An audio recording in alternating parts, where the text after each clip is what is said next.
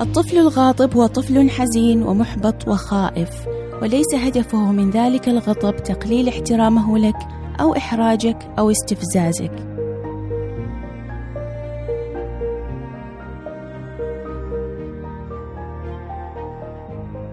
معكم ابتسام الوردي، وأقدم لكم بودكاست وعي وتربية.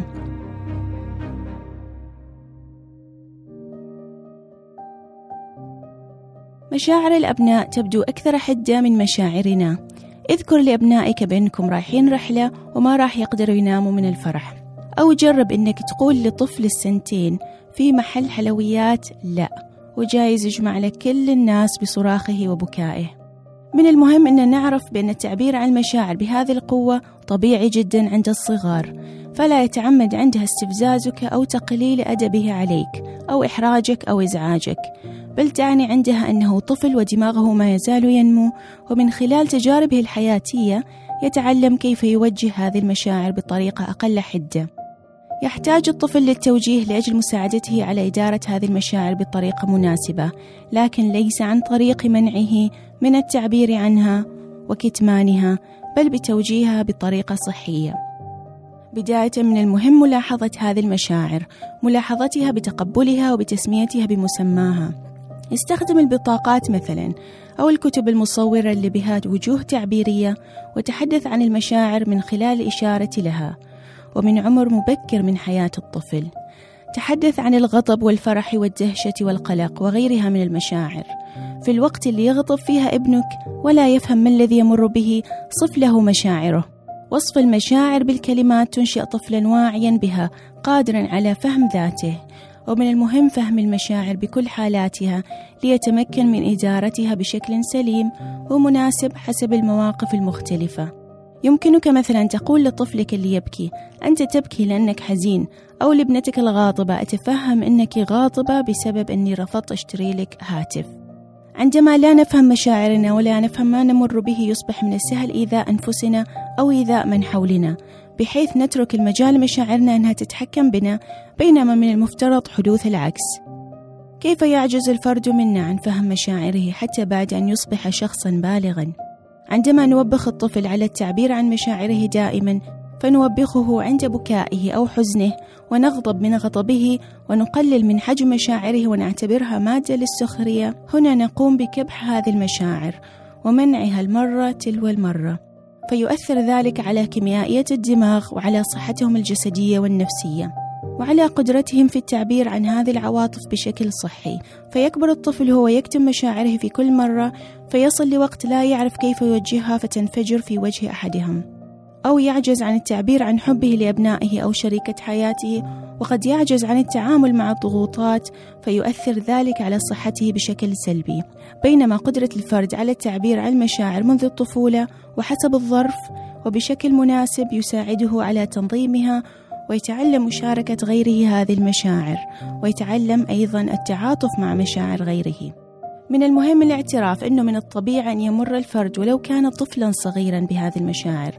البعض ينكر على الأبناء ذلك، فيغضب بشدة من الأبناء إن غضبوا أو بكوا أو تضايقوا، فبالنسبة لهم هذه المشاعر حكرا على البالغين، ومن قلة الاحترام أن يعبر عنها الطفل. إن كان ابنك كثير الغضب والعصبية، اشرح له بأن هذه المشاعر ليست سيئة بحد ذاتها، إنما من المهم معرفة كيف توجيهها بحيث لا تضرنا ولا تضر غيرنا، ومن المهم أن لا تسيطر علينا. فالغضب ردة فعل طبيعية عندما يجرحنا أحدهم أو يؤذينا أو يؤلمنا، وهو دافع للإصلاح والتغيير. أيضا تحدث مع ابنك عند الغضب بدون أحكام مسبقة، ساعده ليفكر في طريقة جيدة ليتعامل مع الغضب لحظتها، لأنه من الطبيعي أن يمر أي فرد في حياته بعض الإحباطات، لذا تعلم كيف تعامل معها منذ الصغر مهم جدا. عندما يكون طفلك صغيرا قد يضايقك منظر الدمعة في عينه، فتسعى لتحقيق رغبات الطفل بسرعة أو إسكاته لكي لا ترى تلك الدمعة. محاولة تدارك المشاعر السلبية بسرعة، ولظننا بأننا راح نساعد الطفل يتخطى هالمشاعر بشكل أسرع، يحرمه من التعلم كيف يتكيف معها. فمع الوقت ومع حرمانه من التعبير عن هذه المشاعر بشكل صحي، يصبح الطفل محبطا، ويتحول الإحباط لاحقا إلى عدوانية. وعندما يصبح الطفل عدوانيا نعاقبه فيزداد عدوانية. مثلا طفلك غاضب لأنك لم تشتري له قطعة الحلوى التي يريد، عليك أن تمنحه فرصة الوصول لمرحلة التقبل، وليصل لهذه المرحلة عليه أن يمر ببعض المراحل. يبدأ الطفل بمرحلة الإنكار، راح يرفض أن يصدق بأنه لن يحصل على قطعة الحلوى تلك وراح يفاوضك للحصول عليها. لا فائدة من إعطائه الدروس والمواعظ لحظتها لأنه ما راح يستوعبها بهالمرحلة. بعد ما يعدي مرحلة الإنكار راح يدخل بمرحلة الغضب، راح يعبر عن غضبه يمكن بالانعزال أو بالتنفيس عن الغضب بالكلمات أو بالبكاء.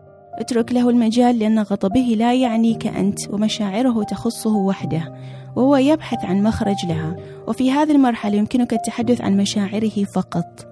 أظهر له أنك تتفهم غضبه. تفهم غضبه ما معنى أنك راح تشتري له كل اللي تمناه لحظتها، لكنك تعاطفت معه فقط.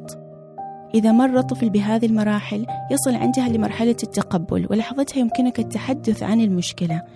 دورنا هو السماح له بأن يمر بهذه المراحل، لا أن نحرمه منها بحجة أنه تؤلمه أو تزعجك أو تثير استفزازك. من حق الطفل أن يعبر عن مشاعره ما دام لم يؤذي نفسه أو لم يؤذي غيره، ويمكنك تعليمه فن التعامل مع المشاعر بشكل صحي عندما تصبح قدوة مناسبة له، بحيث تعبر عن مشاعرك بشكل ناضج فيتعلم منك. تحدث عن مشاعرك، قل له مثلا أشعر بالضيق لأنني فوتت موعدا مهما، أو أشعر بالفرح لأنك تعلمت ربط حذائك بنفسك. عندما تعبر عن مشاعرك بطريقة ناضجة يتعلم منك طفلك ذلك ويتفهم ما تمر به، ولا يشعر بالقلق أو الخوف بسبب تقلب مزاجك غير المفهوم. وخليك ناضج في التعامل مع عواطفك، فلا تتطرف بها فتؤذي نفسك وتؤذي غيرك. فالأبناء يتعلمون من أفعالنا ما لا يتعلمون من أقوالنا.